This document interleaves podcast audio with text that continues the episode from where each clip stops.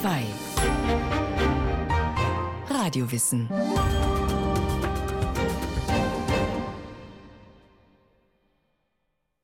Deportation und Exil.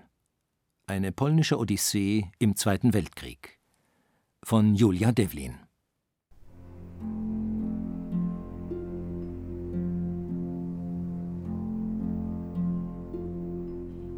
Als meine Mutter starb, fand ich einen alten Lederkoffer.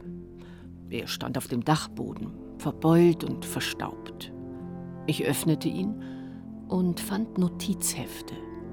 Viele handgeschriebene Notizhefte, eng und unleserlich beschrieben auf vergilbtem und brüchigem Papier. Seite um Seite in einer mir unverständlichen Sprache. Polnisch. 60 Jahre lang hatte niemand diesen Koffer geöffnet. Christina Hartree wurde 1957 in England geboren. Ihre Eltern sorgten dafür, dass Christina behütet aufwuchs. Sie sprach Englisch, ging auf eine englische Schule, hatte englische Freundinnen, und doch war da immer das Gefühl, dass sie irgendwie anders war, nicht so englisch wie die anderen. Ich fand in dem Koffer auch Skizzen und wunderschöne Aquarelle, die exotische Landschaften zeigten. Wüsten, schneebedeckte Berge, Kamele, dann aber Stacheldraht, Ruinen, Soldaten in Uniform, Leichen mit Stahlhelm auf dem skelettierten Schädel. Kein Zweifel, dies waren die Aufzeichnungen meines Vaters aus dem Krieg. Christina wusste natürlich, dass ihr Vater aus Polen stammte. Doch aus dieser Vorgeschichte hatte sie immer nur Bruchstücke erfahren. Nicht genug, um die zerstreuten Puzzlestücke zu einem Bild zusammensetzen zu können. Enttäuscht schloss ich den Koffer wieder. Doch sein Inhalt ließ mich nicht los, und als sieben Jahre später meine Kinder zum Studium wegzogen, begann ich mich wieder damit zu beschäftigen. Durch Zufall hörte ich von einem Übersetzer, der in den USA lebte, und anbot mir, die übersetzten Texte auf Voicemail zu schicken. Christina scannte die Notizbücher ein und schickte sie an den Übersetzer. Ich erhielt die erste Sprachdatei, und mit einer gewissen Beklemmung machte ich mich daran, sie anzuhören. Ein Mann mit einem starken polnischen Akzent begann zu sprechen. Mir lief es kalt den Rücken hinunter. Es war, als würde mein Vater zu mir sprechen. Mein Vater, der gestorben war, als ich zehn Jahre alt war und mir erzählen, was ihm widerfahren war während des Krieges. September 1939. Da war ich 19 Jahre alt und frisch verliebt. Mein zweites Semester an der Uni in Warschau war gerade zu Ende und ich träumte davon, ein erfolgreicher Architekt zu werden. Dann kamen die Deutschen. Edward Herzbaum stammte aus einem akademischen jüdischen Elternhaus. Er wurde sofort nach dem Einmarsch der Wehrmacht verhaftet. Es gelang ihm aber zu fliehen und nach Lodz zu seiner Mutter zurückzukehren. Aber bei meiner Mutter konnte ich nicht bleiben. Denn auch in Lodz waren die Deutschen. Ich wäre wieder verhaftet und wahrscheinlich umgebracht worden. Also drängte mich meine Mutter, in den Ostteil Polens zu fliehen, in die Kressi, wo ihre Schwester wohnte. Im Osten waren zwar die Russen, aber die hatten sich bis dahin einigermaßen ruhig verhalten. So kratzten wir alles Geld zusammen, das wir hatten, und bezahlten einen Schlepper, der mich über die scharf bewachte deutsch-sowjetische Grenze brachte, den Fluss Bug. Edward schlug sich zu seiner Tante durch und hielt sich mit diversen Jobs über Wasser. Er hatte die üblichen Sorgen eines jungen Mannes. Er war auf der Suche nach Freundschaft, Abenteuer und Alkohol, und er sehnte sich nach einer Freundin. Juni 1940 war fast vorbei und ich hatte seit einem Monat diesen öden Job als Rettungsschwimmer im Freibad. Eines Abends kam ich sehr spät zurück ins Haus meiner Tante, denn ich hatte mit einem Freund selbstgebrannten Alkohol probiert. Ich schlich mich ins Bett, ohne jemanden zu wecken. Da erwachte ich von einem Klopfen. Besser gesagt, jemand hämmerte mit der Faust gegen die Tür. Ich hörte Stimmen, Schritte. und einen Moment später, immer noch schlaftrunken, starrte ich auf Uniformen und wilde Gesichter. Drei Soldaten mit Gewehren und Bajonetten, ein vierter mit Pistole. Sie sagten mir, ich sollte mich anziehen und mitkommen.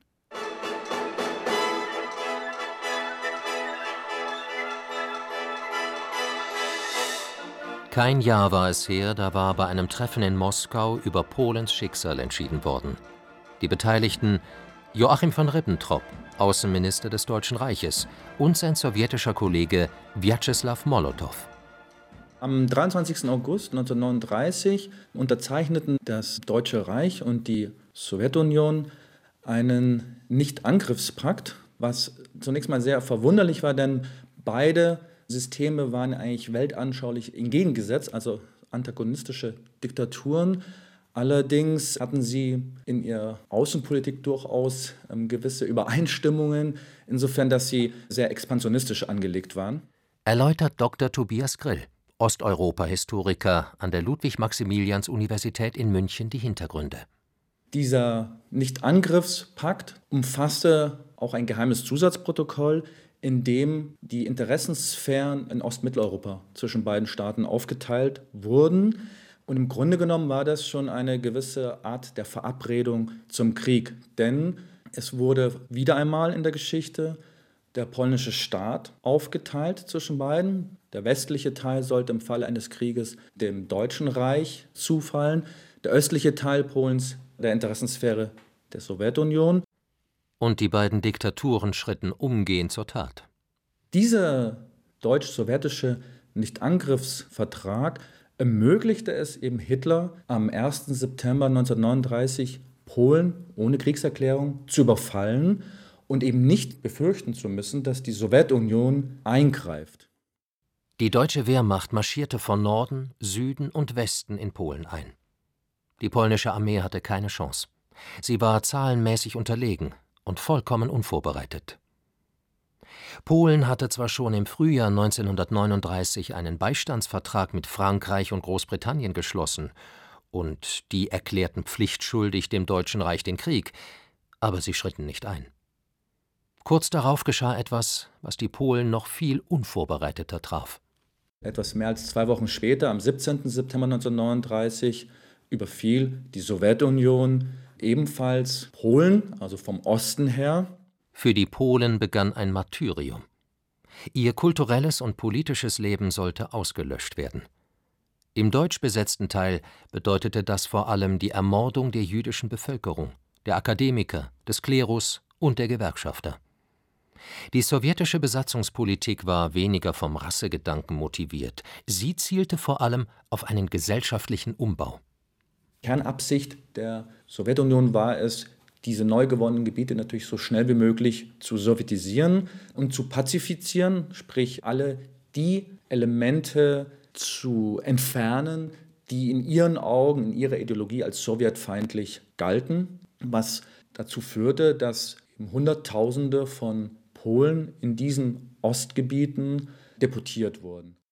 Und sie zielte auf die Tilgung einer Schmach einer Schmach, die der noch jungen Sowjetunion durch das Wiedererstehen des polnischen Staates zugefügt worden war. So war jedenfalls Stalins Interpretation. Und so kam es zu den großen Deportationen. In vier großen Wellen wurden Hunderttausende Menschen nach Sibirien oder Kasachstan verschleppt.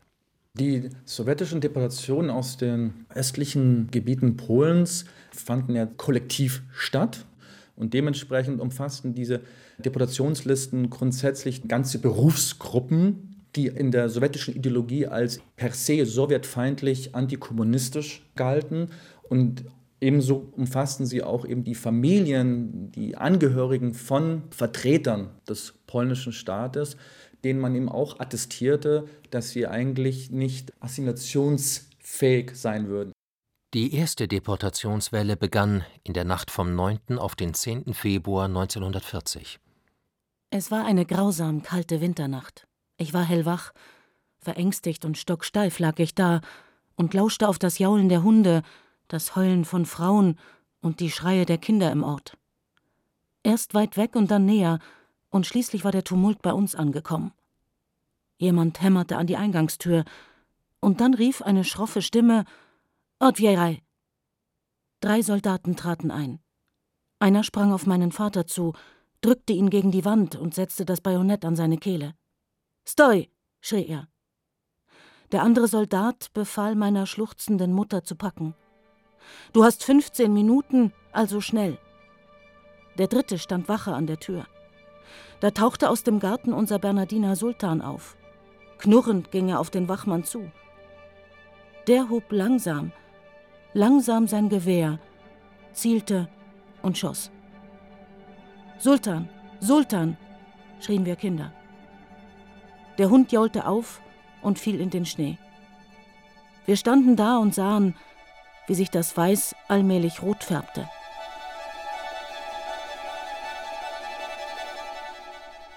Bei tausenden Familien die gleiche Szene. Hämmern an der Tür, barsche Rufe, dann stürmten bewaffnete russische Soldaten ins Haus, holten die Menschen aus dem Bett und brachten sie zur nächsten Bahnstation. Stefania war damals zehn Jahre alt. Die Schlitten kamen um acht Uhr morgens. Es lag hoher Schnee und es war eiskalt. Nach zwei Stunden kamen wir am Bahnhof in Lubomirka an. Dort befahl man uns, in einen Viehwaggon zu steigen.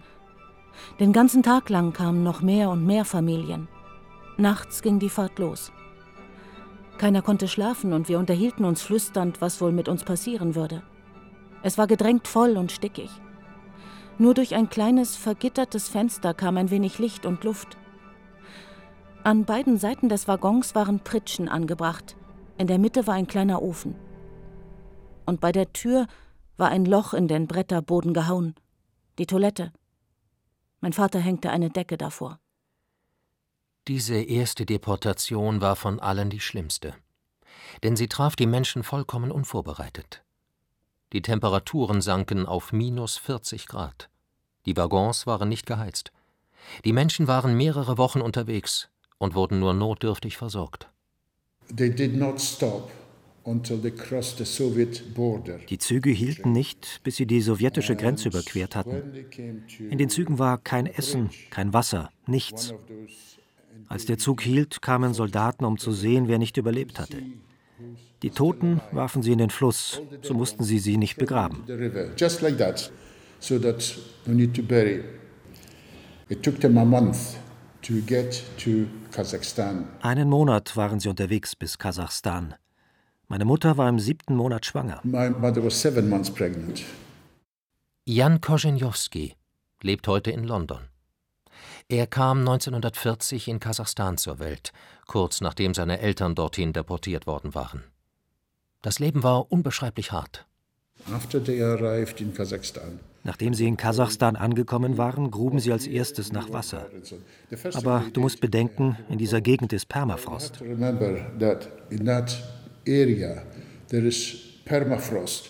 Kasachstan, ein weites, menschenleeres Land, in das die Polen einfach abgesetzt wurden.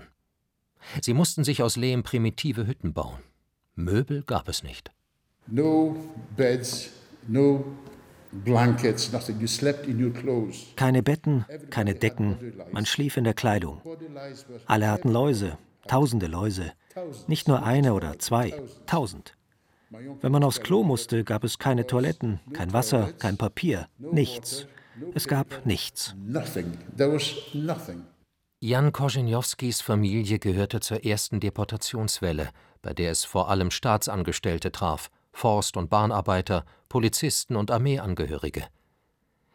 Die Deportationen waren, so zynisch das klingt, sorgfältig orchestriert. Beim NKWD, dem sowjetischen Innenministerium, plante man genau, wann man wen deportieren würde. Die Zielorte waren eigentlich über die ganze Sowjetunion verteilt, wobei ein nicht geringer Teil nach Zentralasien deportiert wurde, also das heutige Kasachstan, beziehungsweise auch in bestimmte Regionen Sibiriens. Ein Zug brauchte gute zwei Monate für Hin- und Rückfahrt. Am 15. April war es soweit. Die Züge waren zurück. Diesmal traf es vor allem Bankangestellte, Fabrikanten, politisch Engagierte auch der Kommunistischen Partei und Lehrer. Und es traf die Familien der Männer, die in Katyn ermordet worden waren.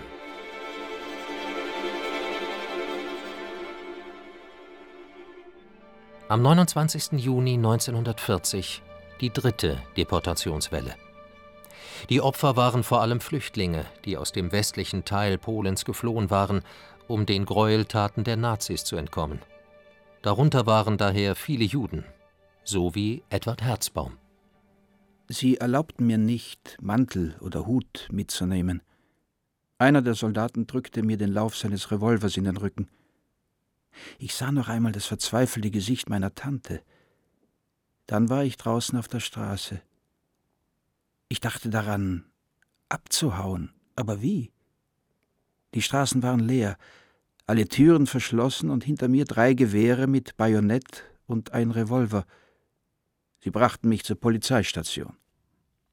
Die Menschen in Polen lebten in ständiger Angst. Die Lehrerin Christina Skwarko. Wozu diese Deportation? Wohin wurden die Leute gebracht? Viele Züge waren unterwegs, passierten in großer Eile die Stadt. Die Zurückbleibenden fühlten sich hilflos. Sie konnten sich nicht verstecken, nirgendwohin fliehen. Um nicht unvorbereitet zu sein, begannen die Leute Taschen zu packen, mit Nahrung und Kleidung. Nachts schliefen sie unruhig, warteten angstvoll auf das Klopfen an der Tür. Auch ich war bereit, mit meinen Kindern, meiner achtjährigen Tochter und meinem sechsjährigen Sohn.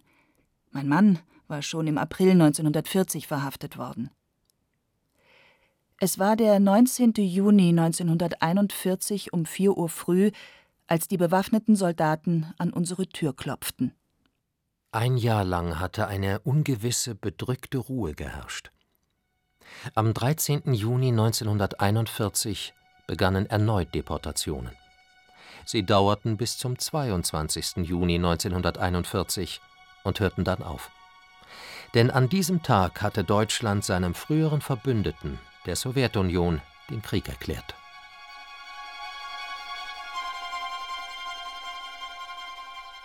Die Deutschen bombardierten Grenzanlagen und Eisenbahnlinien und auch die verriegelten Güterwagen, die die Polen in die Verbannung brachten. Es gab viele Todesfälle, aber die Züge, die den Bomben entkamen, transportierten uns weiter und weiter und immer weiter weg.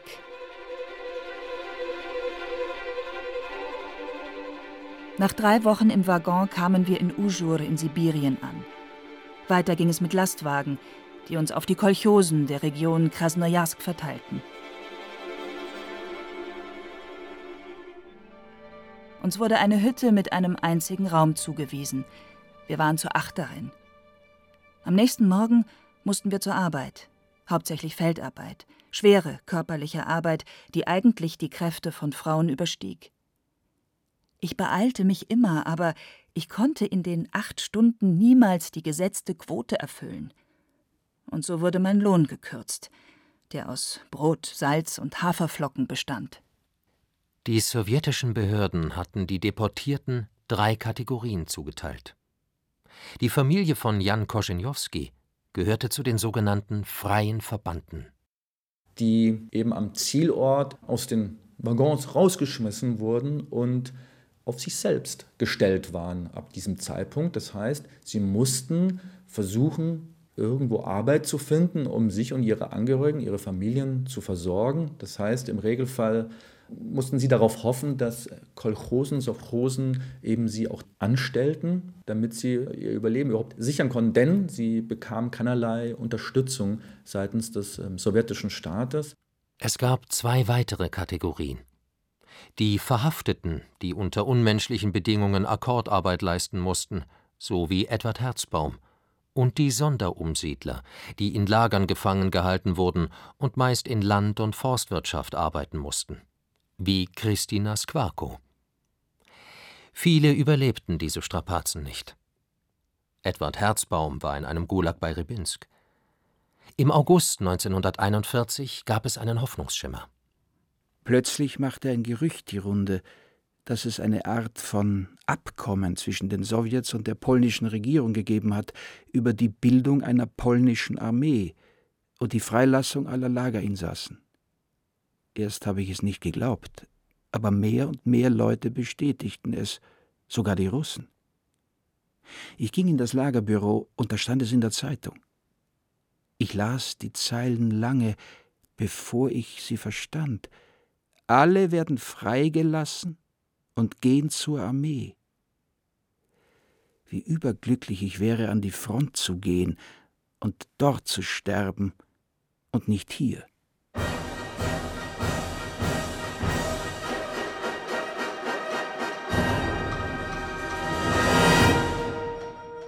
Was war passiert? Unternehmen Barbarossa, der deutsche Überfall auf die Sowjetunion, hatte die politischen Allianzen gewaltig geändert. Nun war Stalin nicht mehr Hitlers Freund, sondern sein Opfer und wurde auf Initiative von Winston Churchill in den Kreis der Alliierten geholt, um Nazi-Deutschland niederzuringen. Daraufhin nahmen auch die polnischen Politiker diplomatische Beziehungen zur Sowjetunion auf. Als Polen besetzt wurde, floh die polnische Regierung nach London. Eine Regierung ohne Land, die verzweifelt versuchte, weiterhin die Geschicke Polens zu lenken. Der Ministerpräsident war Władysław Sikorski. Er traf sich Anfang Juli 1941 mit dem sowjetischen Botschafter Iwan Majski, um ein polnisch-sowjetisches Abkommen auszuhandeln. Sikorski verlangte die Freilassung aller polnischen Deportierten und Gefangenen die Bildung einer polnischen Armee und die Rückgabe polnischer Gebiete. Es waren zähe Verhandlungen. Was die polnische Ostgrenze anbetraf, biss Sikorski auf Granit. Aber Ende Juli wurde dann der Sikorski-Majski-Pakt unterzeichnet, und darin wurden die ersten beiden Forderungen Sikorskis erfüllt.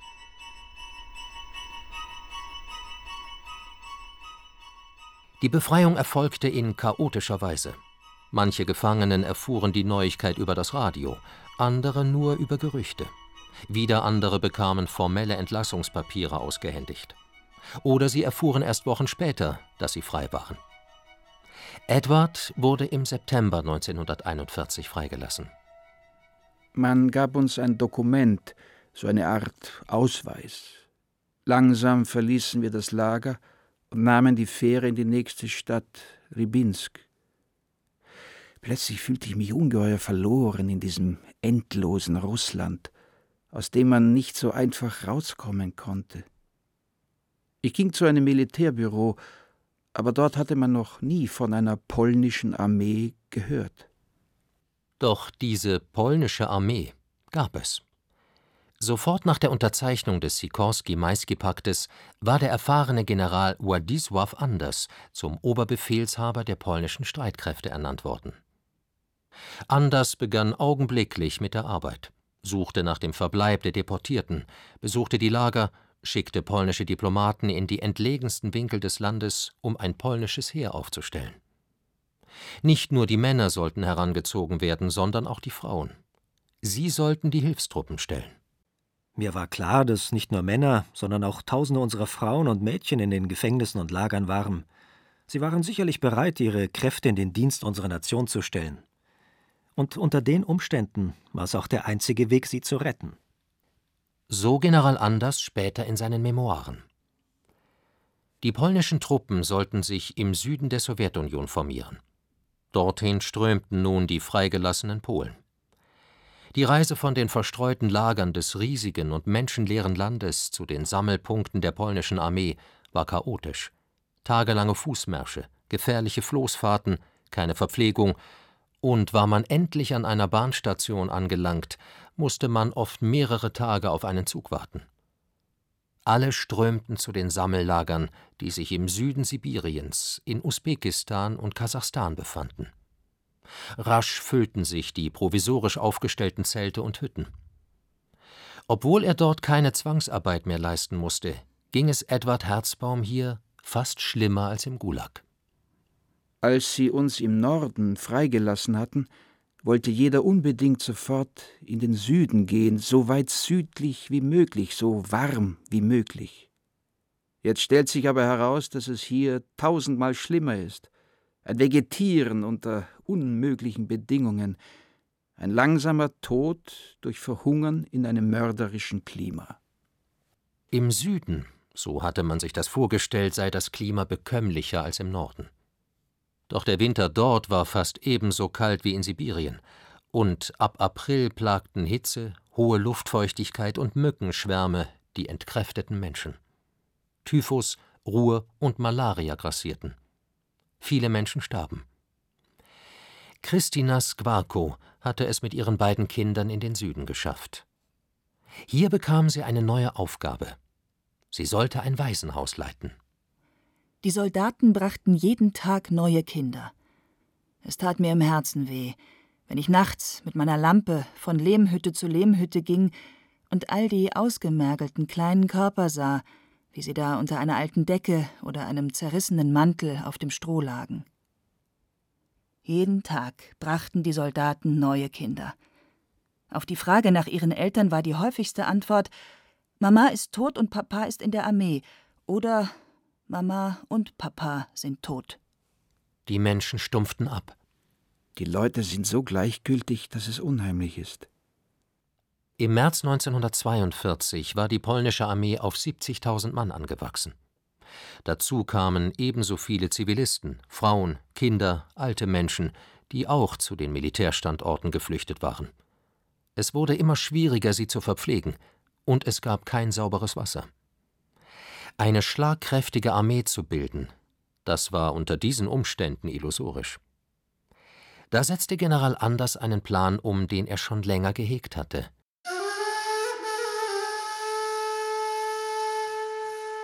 Die Verlegung seiner Soldaten in den Iran. Britische, amerikanische und sowjetische Truppen hatten 1941 den Iran besetzt. Über deren Nachschubroute konnten auch die Polen versorgt werden. Und so erreichte Anders, dass Stalin der Evakuierung der polnischen Soldaten zustimmte. Gleichzeitig wollte er so viele Zivilisten wie möglich aus der Sowjetunion herausholen.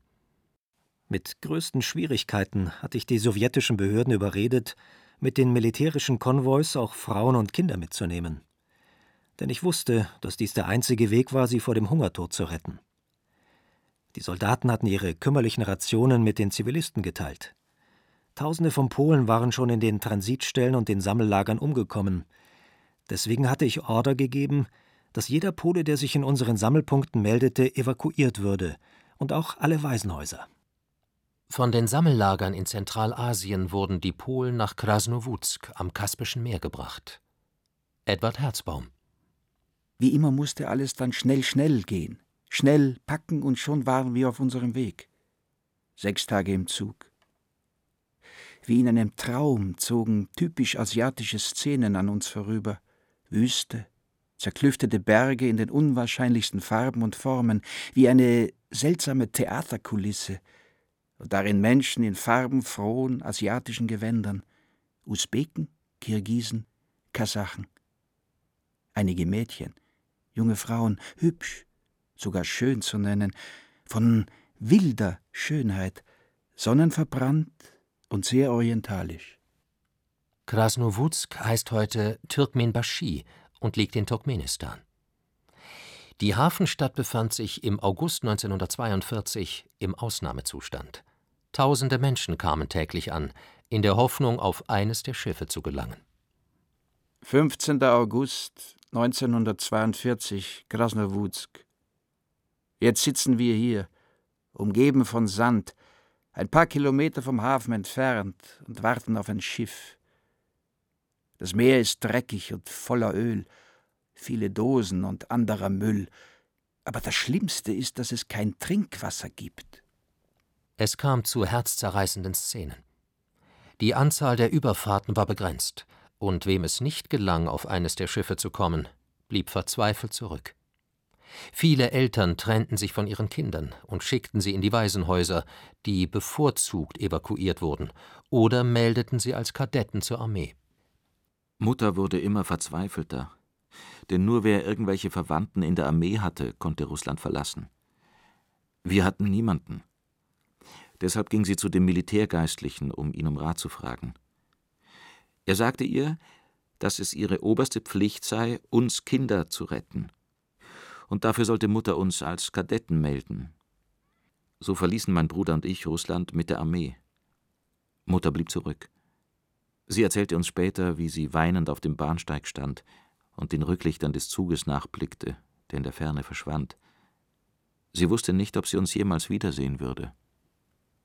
Schiffe aller Art wurden eingesetzt, um die Menschen über das Kaspische Meer zu bringen. Alte Ausflugsdampfer, Fähren, Frachter, sogar leere Öltanker. 17. August 1942 an Bord der Tschitscherin. Ein altes Wrack, das sich über das Kaspische Meer schleppt. Sie schoben uns in die Eingeweide dieses Monsters, wo es aussieht wie in Dantes Inferno. Die Luft ist zum Schneiden. Man glaubt sofort, dass man ersticken wird. Aber es gelang mir, an Deck zu kommen.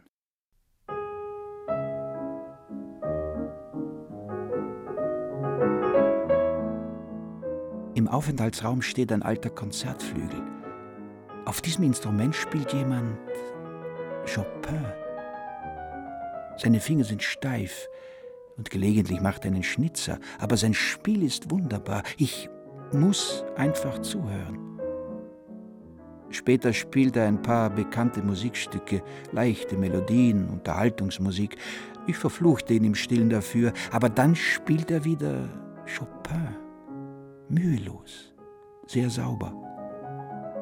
Ich wollte wegrennen, aber ich schaffte es nicht.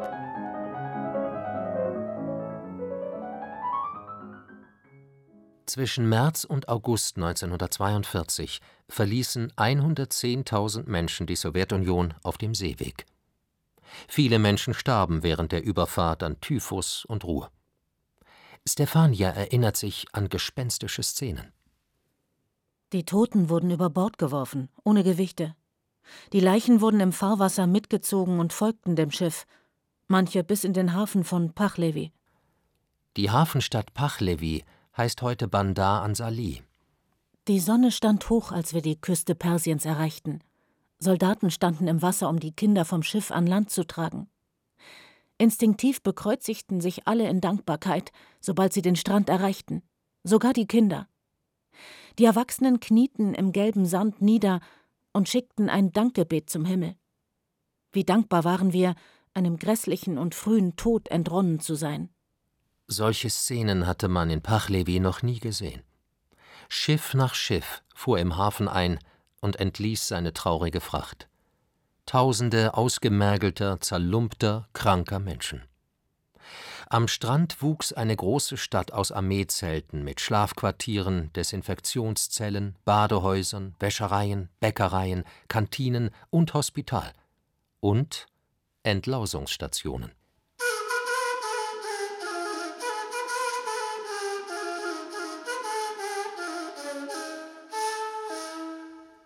Pachlevi war nur eine Durchgangsstation. Wer einigermaßen stabilisiert war, musste rasch Platz für Neuankömmlinge machen. Männer und Frauen, die zur polnischen Armee gehörten, wurden über den Irak nach Palästina gebracht und von dort weiter auf die Schlachtfelder des Zweiten Weltkriegs. Einer von ihnen war Edward Herzbaum. Die Zivilisten, mehr als 30.000 Menschen, wurden nach Teheran gebracht, die vielen elternlosen Kinder nach Isfahan.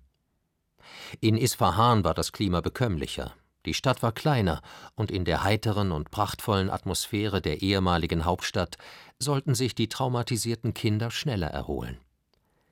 Christina Skwarko war mit ihren Schützlingen evakuiert worden und begleitete sie auch jetzt.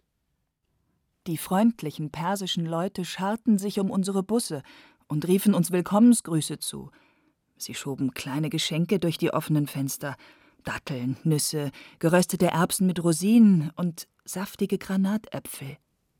In Isfahan stellten Privatpersonen und Behörden Gebäude zur Verfügung, in denen Waisenhäuser, Schulen, Kindergärten und Kliniken eingerichtet wurden. Betreut wurden die Kinder von europäischen und amerikanischen Ordensleuten, von polnischen und britischen Hilfsorganisationen.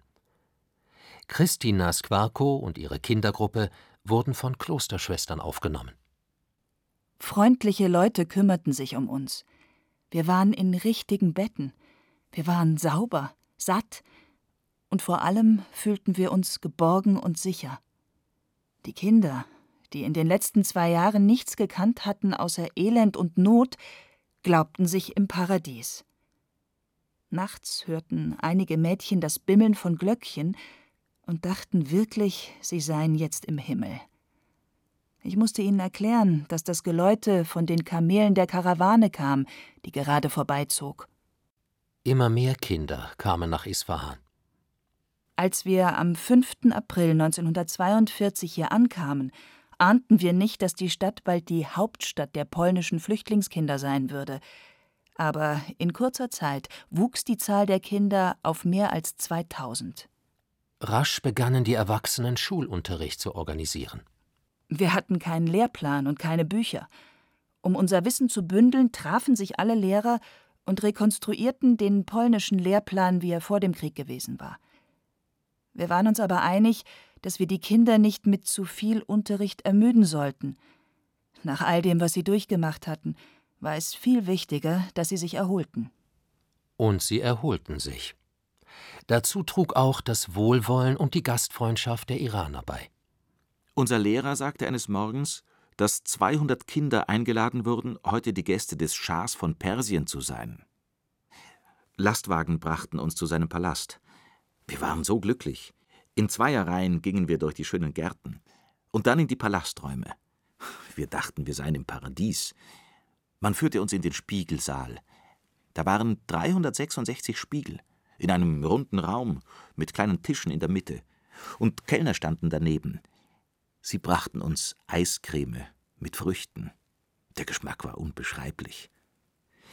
Nach einer Viertelstunde kamen der Schah und seine Frau und sagten etwas in ihrer Sprache, was für uns übersetzt wurde. Er sagte, er wisse, was wir in Russland durchgemacht hätten, und hieß uns in seinem Palast willkommen. Diesen Besuch im Palast werde ich niemals vergessen.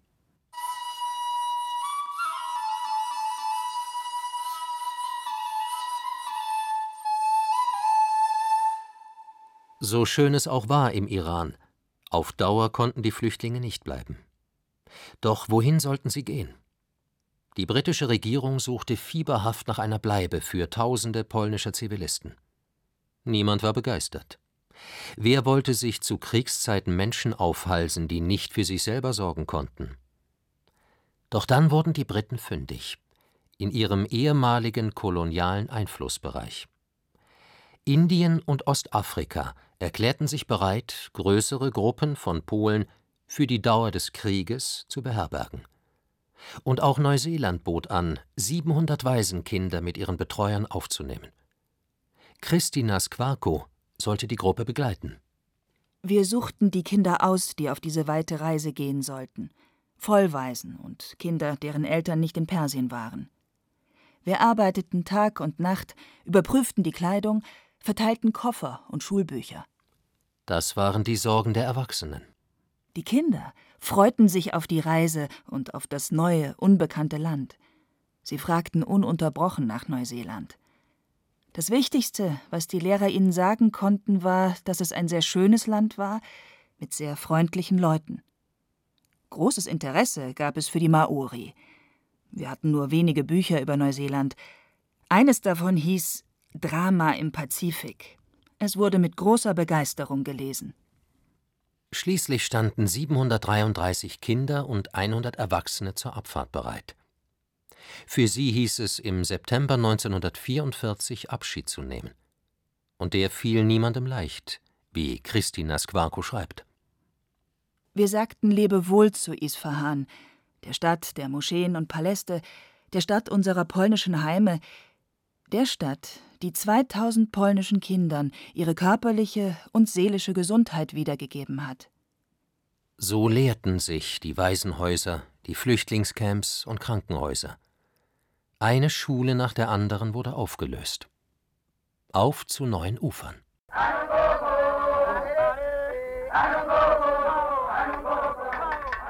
Diese neuen Ufer bedeuteten für etwa 18.000 Polen Afrika. Wir warfen einen ersten Blick auf das Land am Horizont und sahen all die Kokospalmen, die sich in den Himmel reckten. Als wir näher an den Hafen kamen, wurde mir klar, dass dies das Land war, von dem mir meine Babunia, meine Großmutter, einmal erzählt hatte. Nicht in meinen wildesten Träumen hätte ich gedacht, dass dieses Land einmal meine vorübergehende Heimat werden sollte. Wir gingen vor Anker und unser Gepäck wurde von Afrikanern an Land gebracht. Sie bewegten sich geschmeidig und sangen dabei ihre rhythmischen Lieder. Sie boten uns Orangen an, grüßten uns mit Jumbo Lasungo. Hallo, weiße Leute. Wir lächelten und winkten zurück, erleichtert, dass wir so freundliche Menschen getroffen hatten. Weiter ging es mit dem Zug. 400 Kilometer ins Innere des Landes Tanganika. Am Fuß von Mount Meru, in der Nähe des Kilimandscharo, erstreckte sich über mehrere Meilen unser Camp. Dieses Gebiet war erst kürzlich für uns gerodet worden. Nur die größten Bäume hatte man stehen lassen. Der Ort sah aus wie ein prächtiger Park mit wunderschönen tropischen Pflanzen. Unsere Rundhütten waren aus Lehm gebaut und das Dach war aus Bananenblättern. Innen fanden wir Betten mit Moskitonetzen, ein kleines, grob gearbeitetes Tischchen, vier Stühle und eine Kerosinlampe. Camp Tengeru. Eine winzige Siedlung, als 1942 die ersten Flüchtlinge, unter ihnen Stefania, hier eintrafen. Doch weiter und weiter wurde gerodet, und die Siedlung wuchs nicht nur um zahlreiche Hütten, sondern auch um eine Kirche und ein Rathaus, mehrere Schulen, eine Klinik, ein Waisenhaus, Handwerksbetriebe, Waschräume und eine Farm, die von den Polen selbst bewirtschaftet wurde.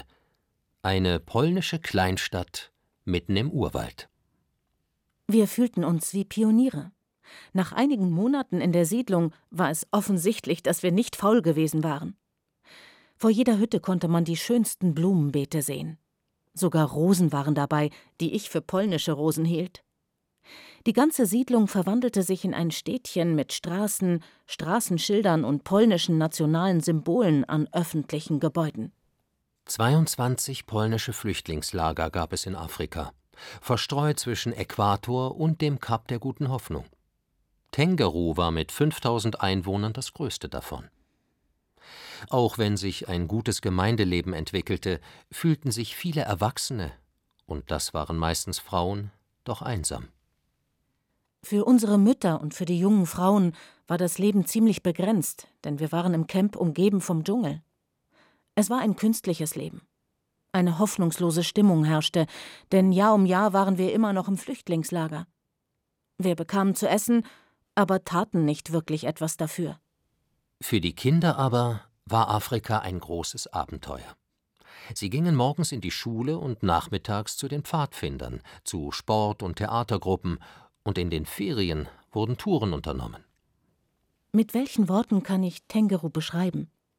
Für mich war es meine junge Mutter, meine kleine runde Hütte, meine Klasse. Es war das Rauschen der Blätter in den Eukalyptusbäumen, die die Straßen des Camps säumten, das Vibrieren der heißen Luft, die Safaris mit unserem Hund.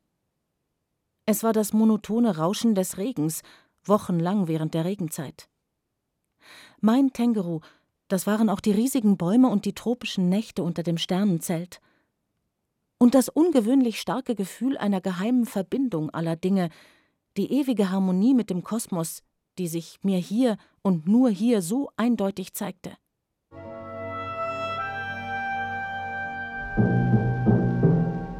13. Februar 1945.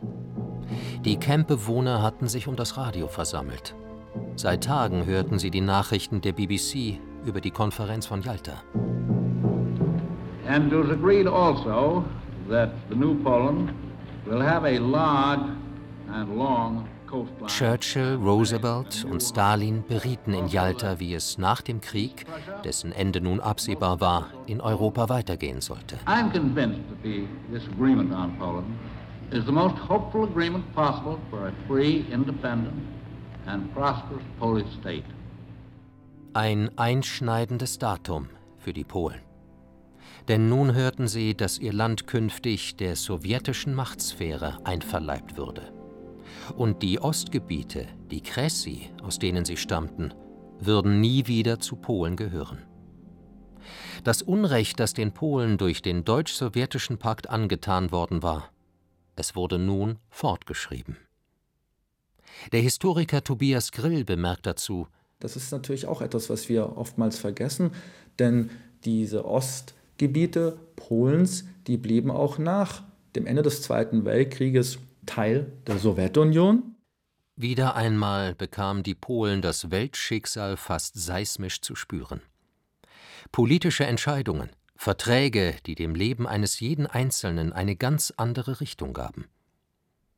Am 13. Februar 1945 war allen Zuhörern vor dem Radioempfänger klar, es gab kein Zurück. Und so senkte sich um meine einstige Heimat der eiserne Vorhang. Für uns zerplatzte ein Traum, auf den wir die ganzen Jahre unsere Hoffnungen gesetzt hatten. Die erste Reaktion war eine abgrundtiefe Traurigkeit, und dann kam die Angst. Was soll aus uns werden? Wohin sollen wir gehen? Diese Fragen hörte man überall. Andere machten ihrer Wut und ihrer bitteren Enttäuschung Luft. Wir waren von unseren Alliierten verkauft worden, von England und Amerika. Drei Monate später war der Krieg vorbei. Die Frage nach dem Wohin stellte sich mit jedem Tag dringlicher, denn die Gastgeber drängten darauf, dass die Flüchtlinge das Land nun rasch verlassen sollten. Bis zum Frühjahr 1945 waren die Lager wie Inseln des Friedens gewesen, isoliert, aber geschützt. Nun brach eine große Unruhe an. Repräsentanten der internationalen Flüchtlingsorganisationen kamen zu Besuch nach Tengeru. Sie sprachen über die Möglichkeiten, die wir hatten. Wer Angehörige in der Armee hatte, konnte zu ihnen nach England gehen. Wer wollte, konnte nach Polen zurück oder man konnte sich um Immigration bemühen.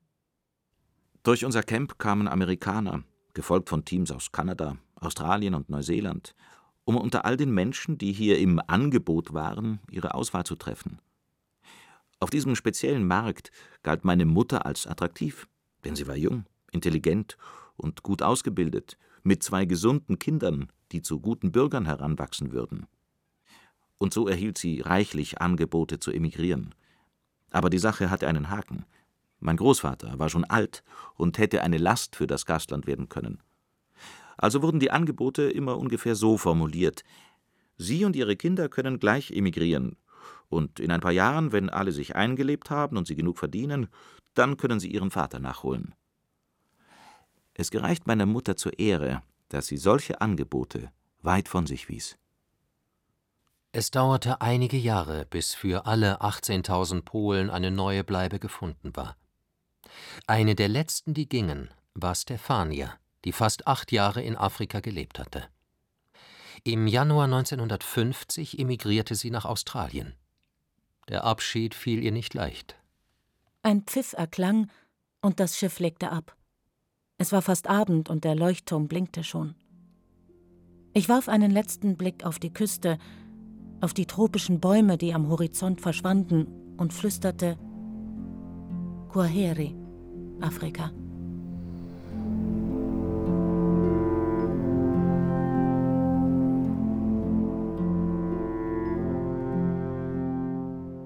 Was bleibt von der polnischen Odyssee? Die Zelte, die Baracken stehen nicht mehr. Aber an jedem Ort, an dem die Polen sich vorübergehend niederließen, finden sich Gräber. In Pachlewi liegen über 600 polnische Männer, Frauen und vor allem Kinder begraben, die an der Schwelle zur Freiheit ihren Strapazen erlagen. Die Grabsteine nennen alle dasselbe Todesjahr, Reihe um Reihe, 1942. In Teheran, in Isfahan finden sich hunderte polnische Gräber. Und auch von den zahlreichen Flüchtlingslagern, verstreut in Afrika, bleibt als letzte Spur polnischen Lebens oft nur der Friedhof.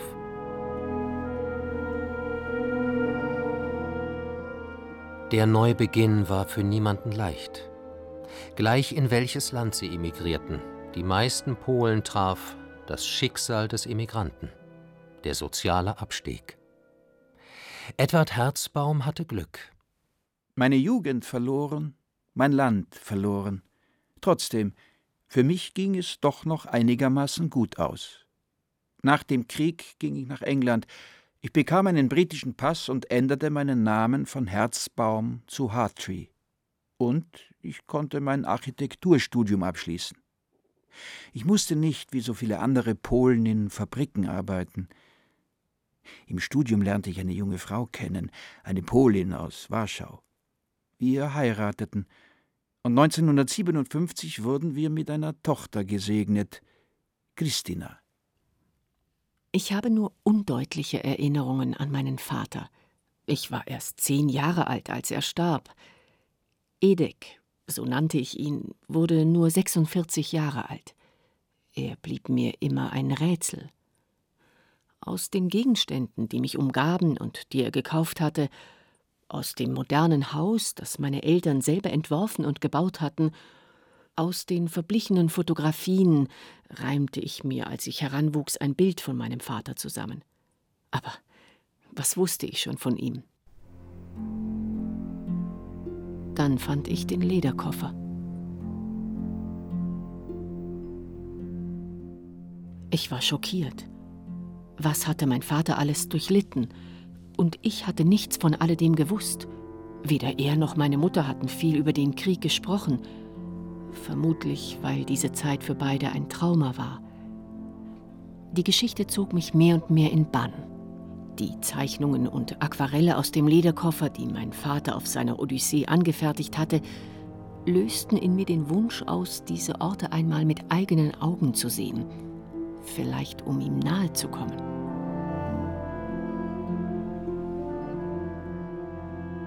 Und so begann ich zu reisen. Nach Monte Cassino, wo Edek monatelang in einer mörderischen Schlacht gekämpft hatte, dann fand ich das Haus in Lodz, in dem er als junger Mann gewohnt hatte und von wo er hatte fliehen müssen. Schließlich bereiste ich Russland, besuchte die Gegend, wo mein Vater als Zwangsarbeiter gearbeitet hatte. Ich kann kaum ausdrücken, was ich an den Orten fühlte, die mein Vater in seinem Tagebuch beschrieben hatte. Die Vorstellung, dass er genau hier gewesen war, 70 Jahre zuvor, unter entsetzlichen Bedingungen. So wie Christina geht es vielen Töchtern und Söhnen der Deportierten. Sie erfuhren nur wenig über die Vergangenheit ihrer Eltern, denn die wollten nach vorne schauen. Wir, die nächste Generation, spürten noch die Erschütterungen. Das Trauma der Eltern ging an uns Kindern nicht spurlos vorüber. Ich hoffe, dass meine Kinder, die Enkelgeneration, Frieden findet und versteht. Und vielleicht ist ein erster Schritt damit getan, die Geschichte zu erzählen, die ich in diesem alten Lederkoffer fand.